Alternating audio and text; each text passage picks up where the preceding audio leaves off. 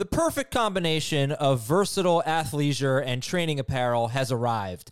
Thanks to the visionary minds of New Balance, Clutch Athletics, and Rich Paul, the designs reflect the heart of the athlete and the spirit of the community. With rising defensive football stars Will Anderson and Chase Young on the roster, Clutch Athletics brings the best innovative gear to all athletes, giving them style and performance on and off the field.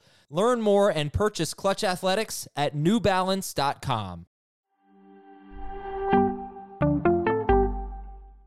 This is Fantasy Football Today from CBS Sports. On his way to the end zone. Tell you what, that was a spectacular play. It's time to dominate your fantasy league. What a play! Off to the races. Touchdown. Oh, he's done it again. Now here's some combination of Adam, Dave, Jamey, Heath, and Ben. Saturday night, done with the NFL draft. Congratulations to the CBS crew, not me, that was on the video product all weekend long, giving you amazing information. Well done. And thank all of you, our loyal audience, for being there, watching our coverage on HQ, and listening to our podcast and, and on Twitch and on YouTube and all that. YouTube.com slash fantasy football today, which is, by the way, where you can watch this show, this episode of our podcast. I'm Adam Aizer with Jamey Eisenberg and Chris Towers. I suck at intros and outros, so I'm going to just throw it over to Chris, who's got a wonderful stat about running backs picked. Is it in day three or is it in round four? So it is day three running backs over the last decade. There have been 163 running backs drafted between round four and seven from 2011 through 2020. In their rookie seasons, only five of them had more than 200 rush attempts only four in the last five years had even 150 carries. So uh, the chances of any third day three running back making an impact for fantasy as a rookie are, are very slim. Okay, Jamey, does Michael Carter of the New York Jets, one of the first pick, the set, well, the second pick technically of round four, does he get 150 carries? I think he does if he's healthy, but that's going to be a, you know an, an if um, 17 game season. But I, I, he's my favorite of the guys drafted today. I don't think that's a big surprise for anybody. Um, yeah. And he's my third favorite redraft running back for 2021 uh, of the rookies. So I, I think he's got a he's got a shot for sure. Yeah, if you didn't if you missed that, so I think Chris feels the same way. You've got Harris, Etienne, and then Carter for the Jets ahead of Javonte Williams for the Broncos, right? Both of you guys. No, I, I have Williams ahead of oh, okay. Carter. Oh, Heath Heath has yep. Carter ahead of Williams. Okay, my bad. All right, we'll get to that in a moment here. I'm going to trust our guy Emory Hunt, who loves Michael Carter too.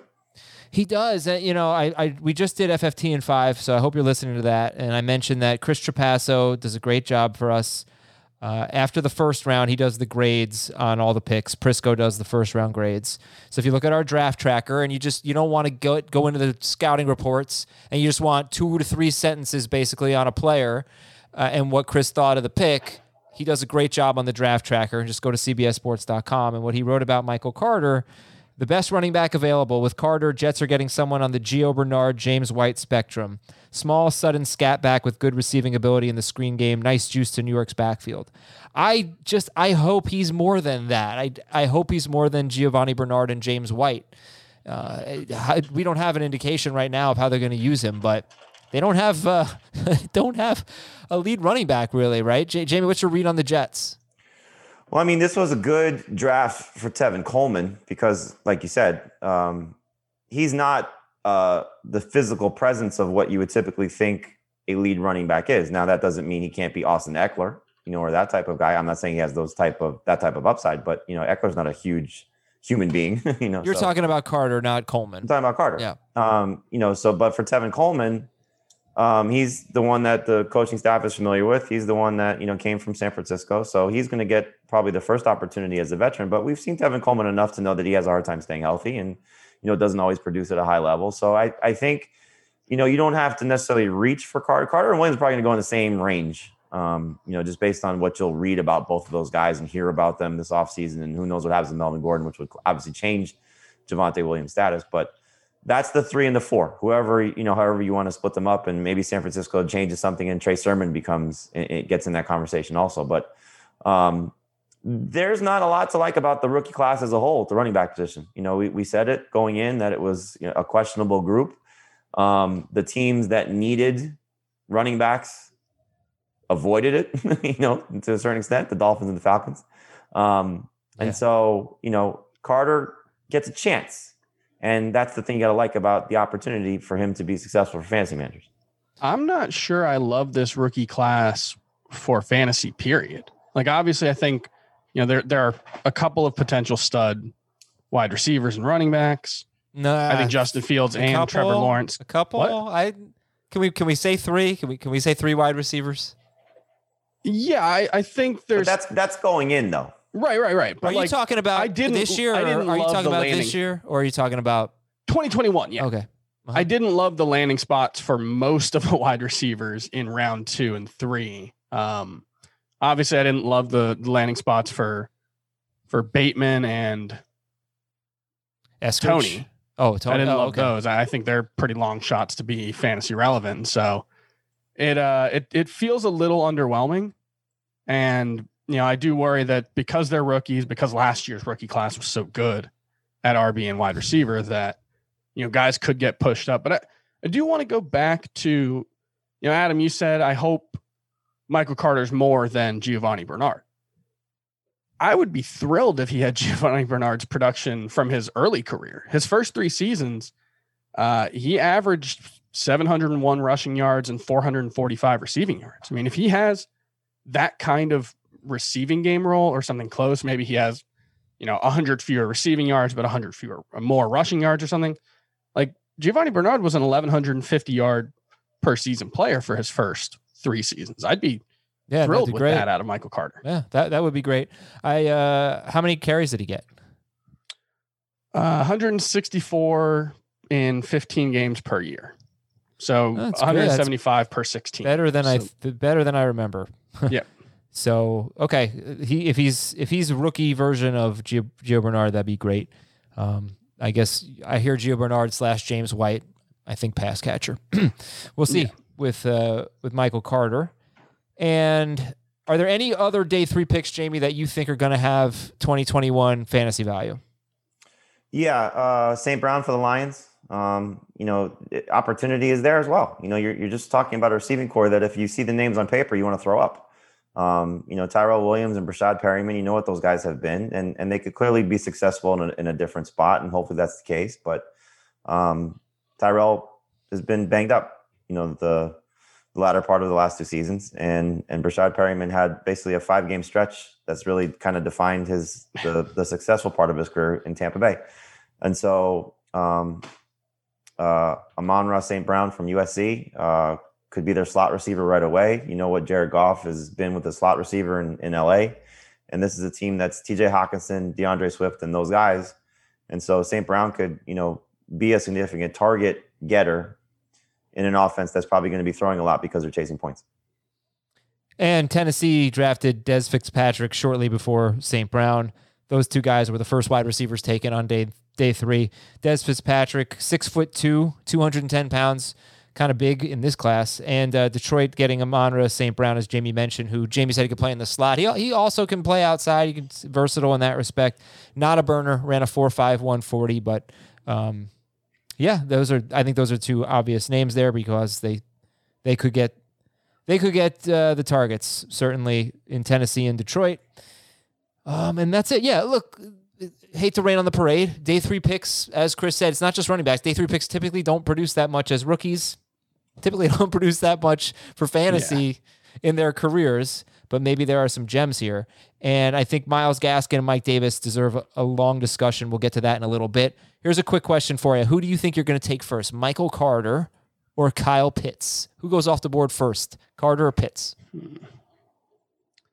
Man, I, I want to be like sort of skeptical about Pitts because you know he's a rookie tight end and rookie tight ends are almost never good. And you know, even when you say, well, this guy's different, well, you know, Vernon Davis was just as different as Kyle Pitts when you talk about the the physical tools that he had, and he still took three years really to become fantasy relevant. But I don't know, in that offense, I've got him as the number seven tight end right now. and he could easily move up to number six if the Eagles hang on to Zach Ertz. So I think it's probably Carter, but it's very close. It's Carter no, for me. it's Pitts, man. I think I'd rather have Pitts. Okay. Yeah, I, I- I think that's probably going to be the, the answer for, for most people, but I, I would take my chances with Carter just because I think his opportunity is there to be the, the, the lead running back for the Jets. You know, I, I, I don't know if it's going to be, like I said, uh, north of 200 carries, not likely. 200 touches, potentially, um, if things really work out well for him. But I, I just think that he's got the chance as a rookie because rookie tight ends just don't typically produce very much. And and I mean, obviously, I'm going to be very high on Kyle Pitts. I, I'm I'm excited about him. I know I, I I probably didn't express that the other day when, when we were talking about it following the first round, but um, the the number seven tight end versus the number 30 running back. Essentially, I haven't ranked uh, Michael Carter yet, but typically you're going to take top 30 running backs before you take a you know the the second tier of tight ends. Uh, at least what you'll see typical in most typical ADPs. Okay. Yeah, I- I've got Carter 40th in the projections, but looking at it like I I think I'll probably end up with him around 32. And I was going to ask you guys for your top five rookie running backs for 2021, but I already know it. It's well, maybe I- maybe I don't know number five. Najee Harris, Travis Etienne, Michael Carter, Javonte Williams, and then who's five? Sermon. Sermon for me, you know, I I think you just look at what um, his his chances are in that offense. I mean, obviously Raheem Mostert should be the lead running back right away. You don't know what they're going to do with Jeff Wilson if he's going to get the chance to be the second guy. But if Sermon can work his way into the rotation, those other two guys have injury risks uh, just based on what they've shown you, certainly in 2020. And so if Sermon gets a chance to prove himself in that San Francisco run system, if he takes off, he'll be a star. Chris, you have who who fifth for you? Who, who what am I saying? Who fifth for you? Like remedial English. I have Chuba Hubbard. Just a, a lot of the same reasoning as Jamey. He, you know, I feel like he's likely to be the number two back in Carolina. And, you know, we saw last year if Christian McCaffrey gets hurt, even a fairly pedestrian talent can look like a really good fantasy player in that offense. I would think he would be, you know, somewhat similar to Mike Davis. Obviously, I don't know. You know, we've never seen Hubbard in the NFL, but you know that that would be my number five guy. And it's mostly just a kind of lottery ticket. I, I don't think I would actually draft him. Yeah, understood. And uh, that's all right. So it's Harris, Etienne, Carter, and Williams top four for you guys. And Jamey goes Trey Sermon five, and Chris goes Chuba Hubbard fifth for the rookie running backs. Watch the full length podcast, youtube.com slash fantasy football today. You can see what we look like and watch on demand on the CBS Sports app and on OTT devices. Go to the CBS Sports app and scroll down until you see the FFT familiar faces. I'm going to make a lot of mistakes today, and I'm just I think we're all we're all tired. You guys probably more so than I am. Although I'm like, you know, Chris Chris doesn't have kids, you know, so you it's a little unfair. Jamey, what, ti- No, what but, time you you, know, what time your kids wake you up, Jamey? Um, they're usually up around six thirty. Yeah. And so I, I was I went to bed at like two last night, and um, my six year old had a championship game for t-ball today. So That we do. we won. Yay! Woo! So it was uh it was a it was a long morning. yeah. Yeah. All right, Chris, enjoy your sleep. Hey, I've got a cat who wakes me up at six thirty in the morning to feed her. I used to complain about day. that too. And then I realized that babies require a lot more attention than cats. Big surprise to me, but it is true in fact. Shocking. Yeah. All right. So how about this? Let's do this. Top six. You're doing a you're doing a rookie only draft right now. It is not super flex. Not super flex. Give me your top six picks. Want some time to think about this? I, I've got it. I did this on the newsletter last night. And speaking of being tired and making dumb mistakes, I left out Kyle Pitts uh, from that ranking, and that was the top ten. Oh, So, well, even that is- dumber. yeah, that is dumb. Uh, you know, sometimes you get, you know, sometimes you get sleepy.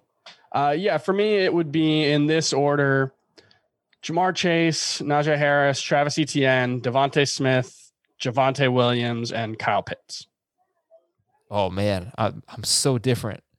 Jamey, what about you? What's your top six? Uh, Chase is one, Harris is two, Pitts is three, Smith is four, Etienne is five, Waddle six.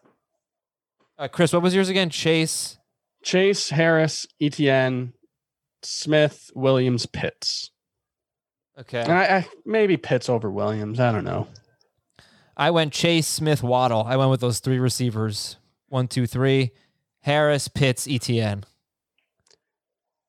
I I just struggle with Waddle.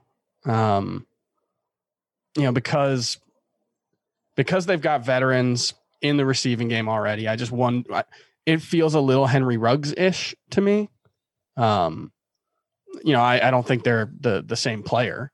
You know, Ruggs was not as productive as Waddle in college, but it just feels like that kind of role where it's going to be, you know, somewhat inconsistent, like four targets a game. Uh, yeah, I, I don't love love Waddle as a rookie, but Yeah, I think his man watching his highlights, it's jaw dropping. Yeah. It's hard to think of a receiver. Tyreek Hill comes to mind. It reminds me that of T.Y. Hilton in college, but T.Y. Hilton was playing in the Sun Belt. oh my gosh, what a homer! What a homer!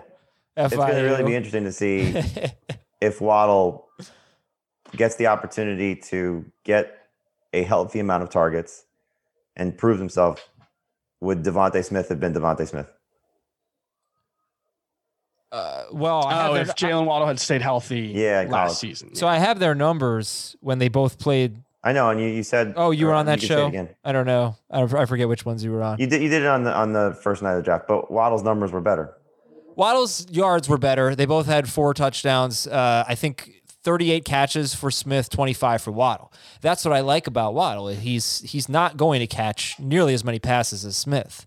I don't think he's going to have nearly as many catches, but he's going to be much more yards per catch, much and uh, big plays. So Oh, that's he- I mean, he- you, you hear the Tyreek Hill comparison Yeah. all the time. exactly. He won't That's- need a ton of targets to be great. Yeah. he's going to be great just- on yards per target. it's kind of a weird offense right now, I think, because you know, obviously Parker and Gesicki, I don't think are, you know, as talented as Waddle and Will Fuller, but Will Fuller obviously last year showed he's really, really good when he's healthy, and he actually stayed healthy.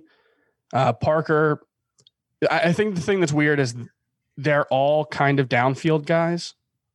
You know, Parker's not the over the top guy, but he does usually have a pretty deep uh, aDOT. Will Fuller, obviously, you know, super skilled, can make big plays on short plays, but obviously is a killer in the deep game. And even Mike Gesicki, you know, he's at his best running up the seam. So I I on the one hand, I, I could see Waddle just kind of getting lost in the shuffle a little bit. On the other hand, I could see him being kind of the the primary underneath guy in that offense with Fuller taking the the top off and Gesicki drawing attention in the middle. So, you know, I could go both ways, and I he's someone I'll definitely rank higher than I have him projected for.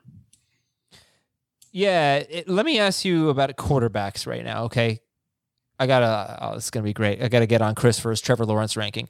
Which Okay. quarterback has the most upside? Tua, Lawrence, Daniel Jones. 2021 upside, just this year. Who who's the best upside pick? Tua, uh, Trevor Lawrence, Daniel Jones. I feel like you want to say Trevor Lawrence, but I, I also worry that that's falling for the mystery box versus a boat trap. Well, those You know. those are two sinking boats from last year. Right. They're not like, but like Tua was, he wasn't Trevor Lawrence as a prospect, but if he had been healthy, you know, he was certainly going to be in the discussion with Joe Burrow Oh, for the number one overall pick. What's your answer, my man? What's your answer? I guess I'll go Tua. Jamey? Lawrence by a mile. Dude, J- Chris is Lawrence ranked 27th. QB 27. That's where I have him projected. Let's be Okay, clear. okay. That's where I have him projected. I will rank him higher than that, Okay. but that's where the projection is right now. Yeah. This uh 26. 26. Okay.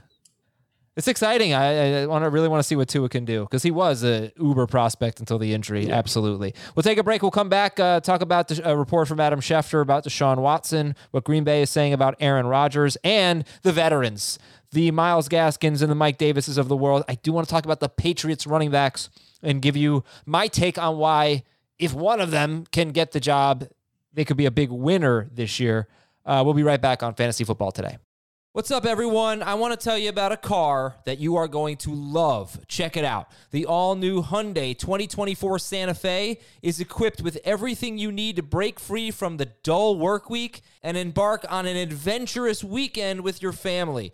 The all new Hyundai Santa Fe's features like available H track all wheel drive, standard third row seating. I love that. Available dual wireless charging pads ensure that you can take on any adventure. So let's say you're ready to take the family on a camping trip or something like that. The Santa Fe is perfect for you. You've got all wheel drive. You can load everyone up in the third row. It's time to start being adventurous, and you need the right car, and that's the Hyundai 2024 Santa Fe.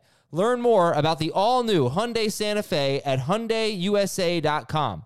Call 562 314 4603 for complete details. This episode is brought to you by Progressive Insurance. Whether you love true crime or comedy, celebrity interviews or news, you call the shots on what's in your podcast queue. And guess what? Now you can call them on your auto insurance too with the Name Your Price tool from Progressive. It works just the way it sounds. You tell Progressive how much you want to pay for car insurance, and they'll show you coverage options that fit your budget. Get your quote today at progressive.com to join the over 28 million drivers who trust Progressive. Progressive Casualty Insurance Company and Affiliates. Price and coverage match limited by state law. Welcome back to the show. So, Adam Schefter saying today that there are people in NFL circles who believe that Deshaun Watson will not play this season. Jamey, they drafted Davis Mills in round three. What's your your take on the Texans quarterback situation? I think it was smart to take Davis Mills because you know he fell a little bit in the drafts. You know, some people thought he could have been a late first round pick, um, and they were able to get him on day two with their first selection.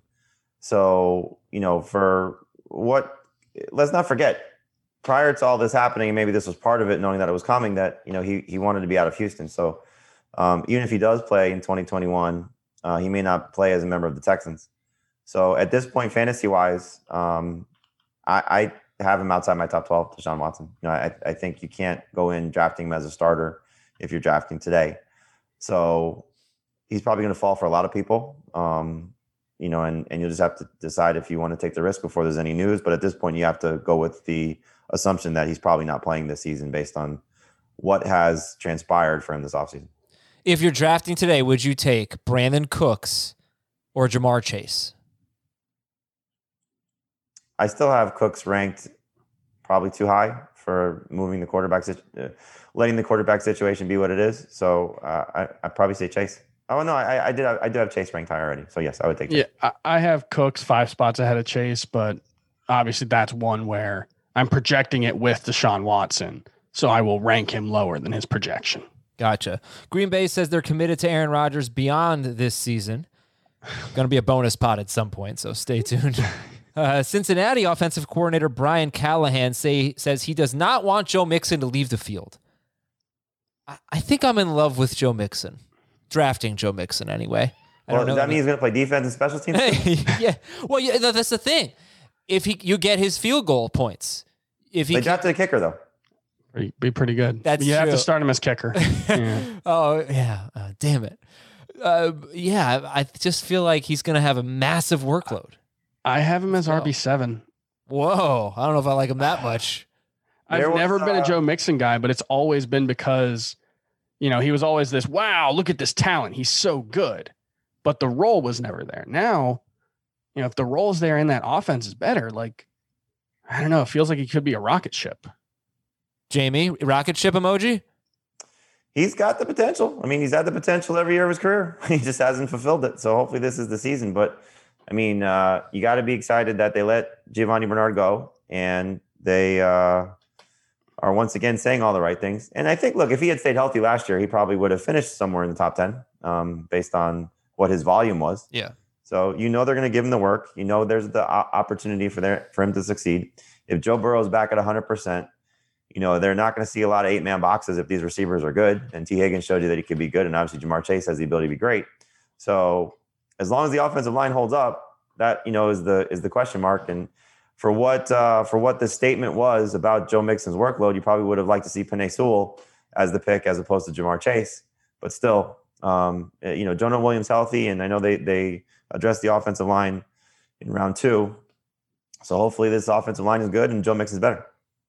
Mixon, believe it or not, was 11th per game in PPR, 12th in non PPR. He had the one He had, huge. one- he had five pretty crappy games and one enormous game with 151 rushing yards, 30 receiving yards, three touchdowns against the Jaguars. Other than that, he was really not completely disappointing because he was pretty involved in the passing game, but uh, in, in PPR at least. But you know, averaged like 2.5 yards per carry in the other five games.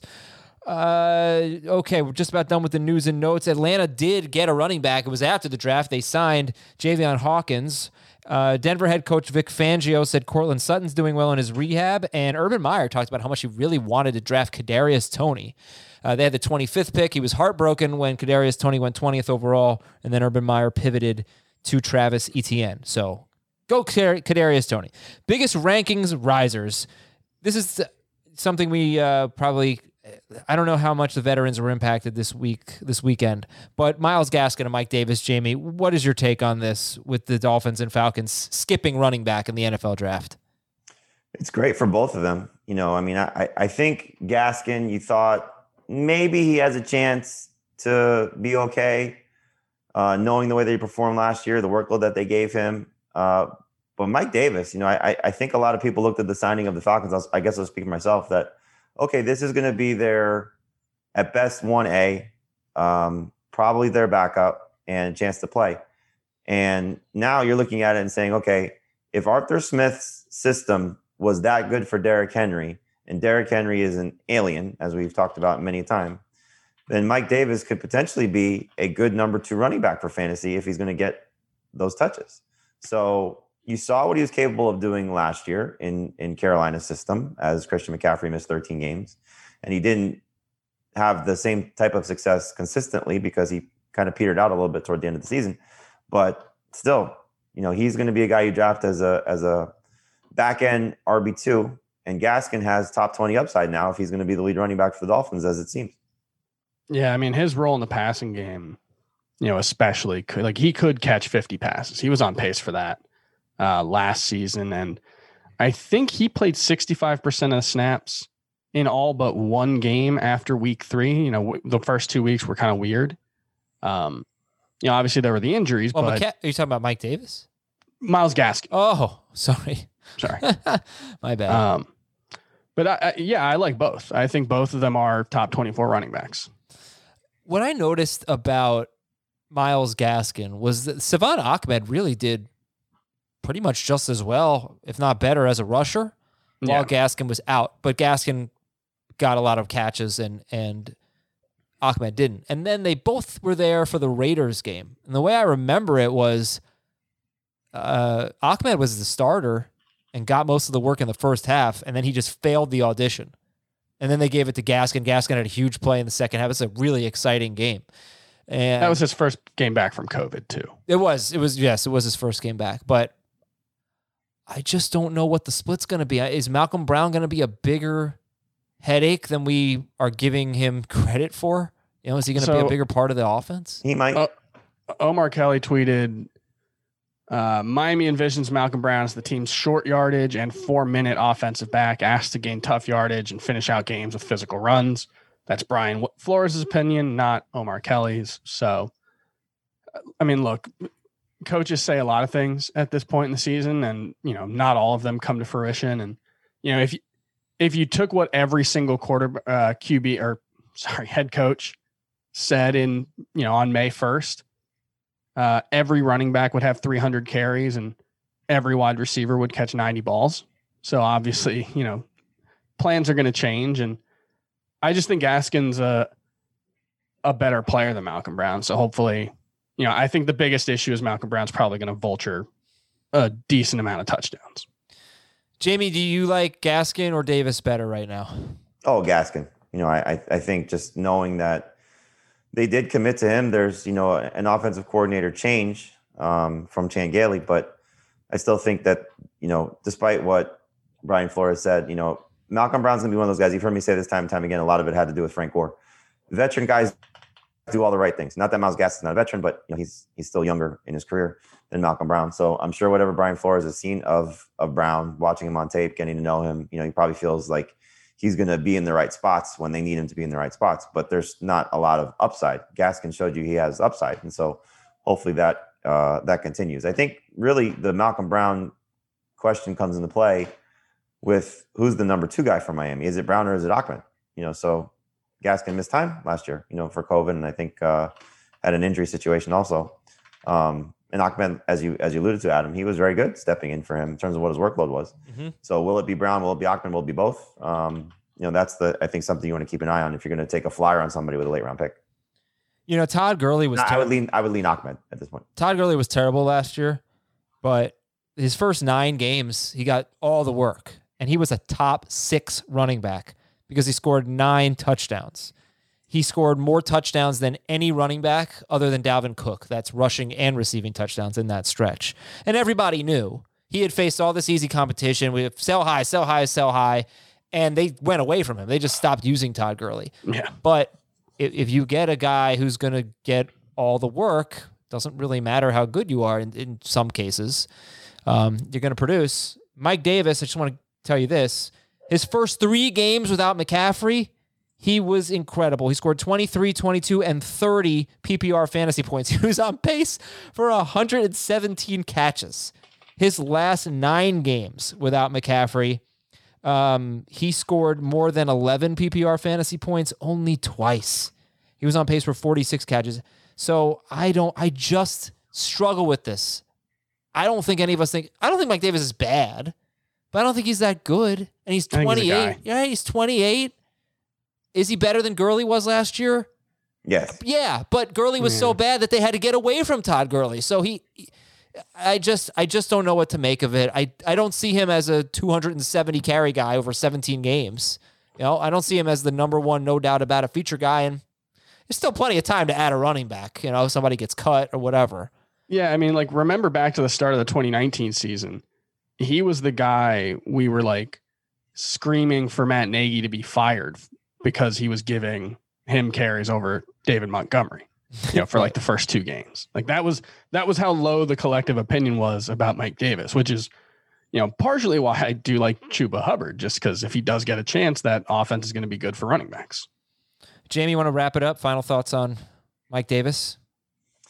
Uh, you know, opportunity is big. You know, chance mm-hmm. to have volume is big. Um, he proved he could be a pass catcher last year, which I don't think a lot of people thought he had those type of abilities. You know, to that level. So this is an offense that we're very excited about, rightfully so. You know, quarterback is still very good. Obviously, the weapons on the outside and, and the tight end now are fantastic. And so, Arthur Smith coming from what he did in Tennessee, all these things you sort of look at and you say, okay, the running back for Atlanta, forget about that as Mike Davis. If you know you were to say that it was Christian McCaffrey, you know, all the way down to uh, Frank Gore, you know, if, if whoever the starter was going to be there, you would say, okay, this guy's got a shot. And so Mike Davis is shouldn't you don't want to overdraft him. You know, he shouldn't be taken in the first probably four rounds. But once you get to round five, and we've talked about this a lot about how there's going to be a lot of running backs pushed up just because of the position that they play, and you start to look at the names that are going to be available to you. Mike Davis in the same conversation with now Melvin Gordon, with David Johnson, with um, uh, you know, I'm trying to think of other guys that are going to be in that. In Myles Gaskin, you know, the, the, those those type of guys. Um, How about Kareem Hunt? Uh, Kareem Hunt, that's another good Who one. Who would you take, uh, you know, Hunt or Davis? I would take Davis. You know, and and and that's I think the decision that you're going to have to make. You know, he's not going to be a guy that you say, "Oh, I, I think this is going to be somebody who wins me my fantasy league," but for a, a, guy that if he stays healthy can be 17 18 to, to 24 by the time the season's done um, you'll be okay with that you know in that range he'll be a solid rb2 if he's if he's the guy all season yeah, I mean, I have RB thirteen and RB twenty five. Uh, the difference between them and the projections is right around two fantasy points per game, a little less actually. And so, you know, one of the things that I'll do is probably just wait for that tier and find the guys who drop in that tier and try to get them. Um, and Mike Davis is definitely going to be one of those guys. I think Myles Gaskin's definitely going to be one of those guys. Um, Melvin Gordon was going to be one of those guys before Javonte Williams. Okay, just giving you a heads up here. Falcons offense, four straight seasons, they've been 10th through 10th to 16th, somewhere in that range in scoring. So they've been slightly above average team in scoring. They've been very pass heavy. They've rushed for 10 to 13 touchdowns four straight seasons, and they've been bottom 6 in rushing yards three straight seasons. I don't have the running back rushing yards. Teams that have quarterbacks who don't run are obviously going to be hurt in that metric but bottom six in rushing yards three straight seasons. I didn't realize, by the way, the Steelers have been 29th or worse in rushing three straight years. That is weird. That includes That makes sense. that includes James Conner's huge year where he was the RB eight or something like that. But he didn't run the ball very well that year. Yeah, it, it's just uh, it's surprising that, that, that even that bad of a running team. But again, Ben Roethlisberger doesn't run. And uh, the, all the things I said about the Falcons, you know, they do have a new coach, so it's going to change things. Jamey, any other uh, rankings risers among the veterans? Rankings risers among the veterans. Um, or just winners? Trying to think. I'm sorry. That's all right. Let me Uh, let me make a let me make a case for Damien Harris. I know that the Patriots drafted Rhamondre Stevenson. He's big and physical and not that fast. Not going to catch passes. He's I don't know. He's Sony Michel and Damien Harris, in, at least in that regard, the passes thing. Um, I looked at Damien Harris's best. You're saying they have a type? Yeah. LeGarrette Blount much. I looked at Damien Harris's best stretch. And this is a guy who averaged five yards per carry last year. He was very good when he ran the ball, but his problem was touchdowns. So he had six games, six games with 14 or more carries. He had 95 or more total yards in four of them, but he had one rushing touchdown. Cam Newton had six in those six games. James White actually had two, which was weird you get Mac Jones in there instead of Cam Newton, who ran rushed for 12 touchdowns last year. Not gonna do that again. Maybe Damien Harris is just their best running back and actually someone we could use. I know we're not gonna be super excited about anyone who's not involved in the passing game and who's a Patriots running back, but get Cam Newton off the field. It's gonna it's gonna really help those running backs in the touchdown department. I think you're right, but you know the fact that they added Stevenson could just mean more headaches. And you've brought this up time and time again, and you're right. You know, it, it's it it's kind of a misnomer what the Patriots running back situation has been because when they have a guy, they use that guy. They may not use the guy to the level of the heights of some other teams, but they still lean on a guy. And so I don't know if that's going to happen this season, and who knows if it will happen ever again. But I still think that Harris is the best of the trio of guys there. Stevenson feels as if this could be more of a 2022 situation when Sony Michel is gone. But Harris is somebody that I was excited about. I, I was, I, mean, you have to downgrade him a little bit because I'm sure Stevenson will play. And like you said, Adam, it's still Cam to start the season. And if Cam is better, then he's going to play the whole season if they're competitive. So Harris is a guy that you can take as a third running back. You probably would prefer him as a fourth running back, certainly in PPR, but he's my favorite of the, of the backfield guys so far. Okay, yeah, know we never talk about the Patriots running backs really, so I wanted to throw that in there. Uh, Chris, got any rankings risers or fallers that you want to talk about? Yeah, I think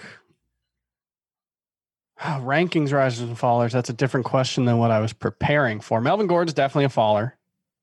Um, you know, he was actually someone who was around twentieth for me before this, and now I think he's probably closer to thirty.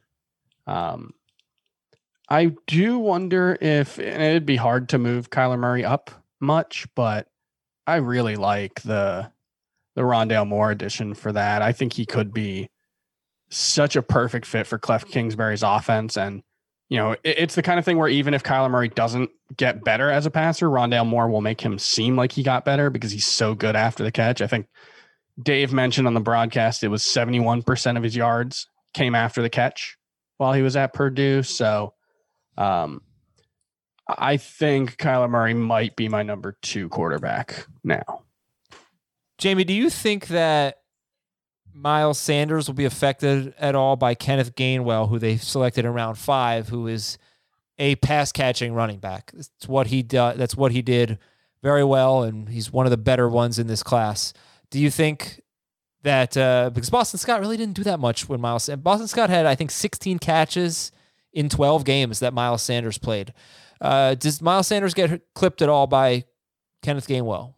A little bit, you know, and and, and I think you got to factor in just the fact that he struggled with some drops last year. You know, hopefully the offensive line is back to full strength. It, it seems like it's going to be better than it was a year ago, but um, yeah, I mean Sanders, you know, was uh, was somebody that he when he was really good as a rookie was because he was catching the ball as well as he did, and you know that that's setback step back last year. I, I think was part of the reason why his fantasy production didn't improve. So you know, adding a pass catching guy uh, to an offense, I know it's a different coaching staff, but you know what they've been traditionally. They've liked to use a pass catching running back. And so I, I think you got to downgrade him a little bit in both formats just because of the opportunity to come off the field now a little bit more. Any other rankings adjustments? We can we can finish I mean, the Matt, show. Matt Ryan was a big riser for me. Uh, you know, just with the addition of Pitts, uh, I, we all saw it coming. But you know, to, I was like I said on Thursday night, I was waiting for it to be official. So he's now a top 12 quarterback for me, uh, where he was, you know, closer to 16, 17 prior to this. So how do you balance that your excitement for Pitts with your with the well your excitement for Pitts and moving Ryan up with the fact that like you already said we don't know what rookie tight ends can do. Well, we know they very rarely do well and we don't know that Kyle Pitts can do better than a typical rookie tight end, which is not much of an impact. I- look at it in kind of two ways. One, Matt Ryan was so much better with Julio Jones healthy last season. You know, I think he was probably a top seven or eight quarterback in the games that Julio Jones played, or at least the I think he played 10 games and eight of them he played like a an actual role. Um, and then he was, you know, deeply mediocre when Jones was out. So obviously we can't guarantee that Jones will stay healthy this season, but he's currently healthy. We have to assume at this point, we would assume he will be healthy at the start of the season. Um, and so given that, the addition of a super talented player like Kyle Pitts, a guy who, you know, probably will just play like a wide receiver, um, I think that's got to be good for him, even if Kyle Pitts isn't more than a, you know, 700 yards guy, which I, I think he should be. Matt Ryan, seven games with a healthy Julio Jones. Jones left two games, played fewer than 35% of the snaps. Listen to this seven games with a healthy Julio Jones, nine games without Jones or with Jones leaving with an injury. In those seven games, he averaged 25.6 points per game in six point per passing touchdown leagues. In the other nine games, he averaged 16.1. He averaged 9.5 more fantasy points per game when Julio was healthy. I will, however, say that the competition did play, had to have played a role in this. Played Seattle early in the year. They were giving up unbelievable amounts of points. Quarterbacks played Dallas. So um, that was part of it. But yes, Chris, 100% right. He was on pace for 5,200 yards and 34 touchdowns with a healthy Julio Jones last year. Yeah, in in six point per passing touchdown league, I think he would have been a top ten guy per game at twenty five point six. That's uh, would have been eleven. That's it. On pace for 52, I mean, yeah, that's 200 yards. Last year was. We're gonna have to like recalibrate our our expectations for quarterbacks because I I don't think passing games are going to be quite as good in 2021 as they were in 2020. Uh, just because it seemed like defenses were at a real disadvantage early in the season, um, and things seemed to normalize after that. But yeah, I mean, I last know, year but it seems like every every team got six new wide receivers in the draft. yeah, there were 11 quarterbacks, 12 quarterbacks who averaged at least 25 points per game. That would have been among the league leaders, you know, pretty much every year. this wild. And I think I think there were as many teams that added wide receivers as added offensive linemen, right? especially in round two, off the board, fast and furious. So let's do some buy or sell to finish the show. By the way, how about the Cowboys draft? this is a grand experiment to see if you can just draft an entire defense, basically. okay, buy or sell from Matt. Matt Ryan, top 10. Buy. Just barely sell, but actually, I currently have Jameis Winston 10th if he's the starter for the Saints. But uh, given the fact they didn't really add anybody in the passing game, maybe they're leaning Taysom Hill. Um, so yeah, he could be 10. From Dynasty Football only, Zach Moss, top 20 running back. He's a winner. Devin Singletary's a winner. You know, that was a team that everybody thought could take a running back. They were even in the conversation to take Etienne in the first round, uh, assuming that Harris was going to go first. And so the fact that they didn't address the position, and you know, before Zach Moss got hurt, he was trending in the direction of being the the, the featured guy there to whatever that meant for Buffalo. But uh, top twenty is a little too high. I'm going to sell, but I, I do think that he they will get close to a top twenty five running back. Uh, yeah, I wouldn't pick either of them to be a top 40 back, but I could see one of them if things break right getting to top 25 ish. From TJ, buy or sell Mike Davis as an RB1. Sell, but Sell. as we said, RB2. Yeah. By the way, Chris, you said you might have Kyler Murray as your QB2 at this point. Jamey, who's your QB2? Still Josh Allen. Yeah, what's a bigger win? The Bills not drafting a running back or the Cardinals drafting a wide, you know, a talented wide receiver in round 2? And obviously, what do I mean by this? Well, all the rushing touchdowns that Josh Allen gets. I, I don't think, I think the rushing touchdowns Josh Allen gets are a product of Josh Allen. I don't think if they had drafted a good running back, that really would have changed. Well, Um, two years ago, Frank Gore was just miserable near the goal line, and last year, I don't. I maybe they just didn't really try, but they haven't had a good goal line back. That's for sure. well, Josh Allen's been the goal line back. I think it's the that, Frank that's Gore what I would was the- say. He's so good in that role Yeah. um, that I, I think it would be kind of silly to not use him that way. Okay, so you so you think that the the uh the Moore draft pick in Arizona is more. I don't think there's going to be a consensus number two quarterback taken. You're going to have Murray, Yeah. you're going to have Allen, you're going to have Lamar Jackson. Uh, there'll be some people that take just and um, Aaron Rodgers, depending on he's Mhm. still there, you know, just because of the way he finished. Um, Dak Prescott, you know, you can make a case for a lot of different guys up there. Uh, so this is what I'm talking about. So Josh Allen had nine carries inside the five. Zach Moss had eight. In 2019, Josh Allen had five carries inside the five. Frank Gore had 11. They've actually used other players inside the five yard line, but they've just sucked. So that's why I think it was a, it was nice for Josh Allen that they did not add a running back who Yeah, I, I, could do that? I remember last year talking about this that there was a, a couple plays in 2019 where Frank Gore had like two opportunities in a row to punch one in, and I think it was a third down play, and Josh Allen ended up scoring a rushing touchdown. You know, it was just because Frank Gore couldn't get in, and you know, to Chris's point, like why would you get away from that? Well, I mean, you saw what happened to Patrick Mahomes two years ago when he was trying to get into the end zone, and I don't know if Buffalo will want to continue to risk that, but you know, Josh Allen's a little bit different physically. So we'll see. You know, he's got that Cam Newton aspect of his game still there. I think I was at a Yankees playoff game, Jamey, when that happened. I don't think I saw that Mahomes play. But I remember the audible gasps as it circulated through the crowd. Oh, Mahomes got hurt. Everybody thought he was going to be out for the year. Breathe a sigh of relief. And the Yankees lost to the Astros that night. Uh, buy or sell, Pitts top six. Boy, these people are hitting on every topic we've already talked about from Brett. Uh, oh, well, this is interesting. Chase top 24, and he also asked Pitts top six. Do you buy either of those? Chase top 24, Pitts top six. Yep. buy. Right in that range. Chase top 24, huh? I have him 27. Who you going to take, Ja'Marr Chase or DJ Moore? DJ Moore. More, but it's close. I would take Chase over Golladay right now. Yeah. All right, that's it for today's show. NFL draft. Fun. Yeah, cool. Thanks for listening, everybody. A lot of dynasty coming up. We got rookie drafts, we got seasonal drafts as well, the redrafts, whatever the hell. Redraft league drafts, mocks coming up. We'll talk about them throughout the week. I'm going to sleep. For Chris Towers and Jamey Eisenberg, I'm a very tired Adam Aizer. Thanks for hanging out with us all weekend long. We will talk to you on Monday with another edition of Fantasy Football Today.